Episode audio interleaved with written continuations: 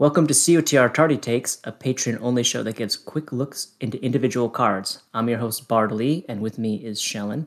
In each episode, we'll take a look at one card, and one of us will present a positive aspect about the card, while the other provides a contrarian take on the card. Any aspect of the card is open to discussion, like its art, the stats, or personal experiences playing the card, so don't always expect top notch analysis. Today's card is Gleowin, or Gleowine. We were discussing about this before. We're not sure, okay? I'm providing the positive aspect of this card. Shellin is providing the negative. Uh, the randomizer is determining right now who's going first. It's going to be me. And before I go, though, I will have Shellin read you what is this card? Sure. So Gleowine is uh, from the core set. He is a two cost unique lore ally with a one willpower, zero attack, zero defense, two hit point stat line. He is Minstrel and Rohan traited.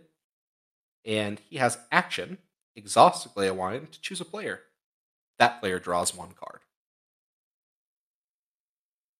Right, Okay. so why is he so good there, Bard Lee? So I thought about going for a total joke answer here about Smooth Jazz number eight, but I'm gonna punt that uh, for a real one here. Um, I don't want to get too crazy too early in this uh, series, so um, I'm gonna introduce a second card here that I'm gonna have to read to you guys as to why I think this guy is good. This card is called Messenger of the King. It's a contract, which was a type of card released in the last cycle of the game, meant to kind of freshen up certain deck building aspects. So I'll read you what this card does. It's a contract. It's double sided. On side A, it says you cannot choose more than two heroes during setup, uh, and it has uh, it says setup. Choose a non-neutral unique ally from your deck and put it into play. Add the sum of that ally's printed willpower, attack, defense, and hit points to your starting threat. Then flip this card over and attach it to that ally. Uh, you flip it over. Side B says the attached ally loses the ally card type, gains the hero card type. He can't. Uh, the attached character can't be readied more than once per phase. And then Messenger of the King, this contract is immune to card effects. Well, it's uh, attached to a character in play, so you can't. It can't get like discarded and stuff. Is what that means. Sure. And then it says if attached character leaves play, you remove Messenger of the King from the game. So then, of course, if your guy dies, Messenger of the King goes away and it's gone. So the reason I bring this up is because this guy is really good with that contract. Uh, he's got, as Shellin said, one willpower, two hit points. That's three. So you play this contract with this guy, you get a three threat lore hero that draws you an extra card per game. I've played with him. He's not like super exciting, right? He's kind of boring. He's just like three threat for an extra card draw every turn. But in a lot of decks, the extra low threat of this guy is really valuable. Uh, obviously, he'll get you through your deck twice as quickly because you're drawing two cards per turn, uh, and it's just very efficient. Uh, it's not. I mean, it's not not a whole lot to say. Is he just with that contract? He's a three threat hero that draws you an extra card per turn. Uh, no one's going to be like, you know what? I don't want to do draw an extra card per turn. I guess maybe in a couple of quests you'll say that, but uh, yeah, you're gonna like it. You know, Yeah. you're gonna love our, I- our our balding friend here. yeah. Uh, well, there goes my con about his hair. Uh, but I think you can even go pretty crazy with that too. If you ever go on RingsDB and you know search by users and stuff, uh, some sort is a a user that has made a, a living off of making pretty janky combo tastic decks in this game, and he has one where like the entire idea is to you know, Messenger of the King, you can only ready once per phase. Well, we got seven phases. Let's draw seven cards with Gleowine uh, every round. That's a pretty fun deck to look at, utilizing that contract like you were talking about. Uh, so there's some fun things you can do with him. I agree. He's he's one of the best Messenger of the King targets for. He's hard to look at, but he's definitely going to be good to play. Yeah, exactly. um. Well, now that my actual con I've already used, I got to make another one up here on the spot. But th- there were a couple here that really stood out to me, and I think the number one is he gave me unrealistic expectations for what sort of traits we were going to see in this game.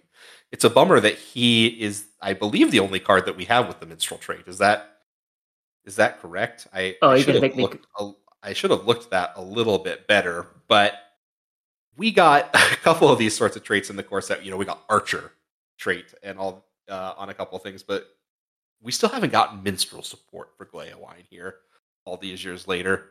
And then the poor guy, on top of being minstrel traited, gets saddled with the Rohan trait too. I know he's from uh, Edoras and in the books and everything like that, so it makes sense for him to have that trait. But he it, he's so weirdly traited in that regard that he is with Grima hero as the only lore Rohan in the entire card pool. Uh, and so that makes him really hard to play thematically because if you're playing Rohan, you're playing almost entirely spirit and tactics, maybe splashing leadership with, you know, Theodred or Erkenbrand. So Gleowine never actually comes along with Theoden, who he's the bard for, because Theoden's never running lore. Uh, and then Minstrel, he never got, you know, these these fantastic Minstrel support deck that that he so justly deserved. I think he I was holding out hope for for you know Elena from Journeys in Middle Earth kind of has that same sort of minstrel idea, and we just never got there here in this game. So he always leaves me a little disappointed on his traits.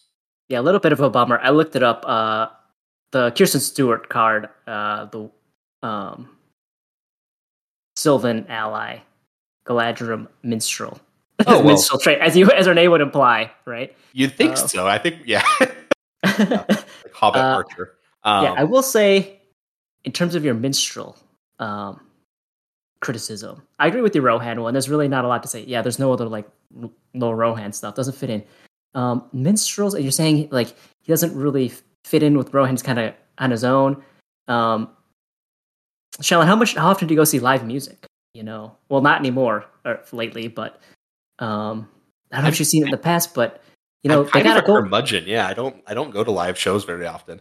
Oh, too bad. Well, it's good for your hearing, so uh, your mom would be proud, probably, or something. Uh, but anyway, um, you know, musicians they got to tour to make money. Um, they don't make a lot of money from their record deals. Spotify pays them like nothing, so you got to go tour, sell your merch, sell tickets.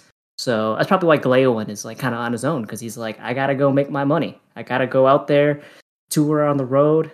Uh, it's his only way of uh of actually, you know. But I Theoden obviously doesn't pay him very well. So Fair. you know, what can you say? Boss got to pay him more if he wants him to be in the tactics sphere. So, so uh, that's the best I can do. Okay. It's not bad. um, but yeah, I, he doesn't really fit in. I, I, I agree. Maybe it's people didn't looked at his card art and were like, send him to that other sphere. They traded him. You know. I mean, he fits fantastically in the lore sphere. You just, you know, you maybe wish that it had been a, a Gondor or a Noldor ally Yeah. that was the minstrel. You know, get one of one of Elrond's singers to do this sort of thing instead. Yeah, I mean, I had never heard of this guy until this game came out, so I was like, "What the heck is this guy?" So, uh, maybe a lot of other people are just like, "Who is this guy?" And maybe that's why he's sequestered. um, but that's all I have. To, Smooth Jazz number eight. Yep, got to listen to an old COTR episode for Smooth Jazz number eight to understand that joke. But um, that was our take on the card. You can go into Patreon, vote who you think made the better argument, and we'll see you in the next episode.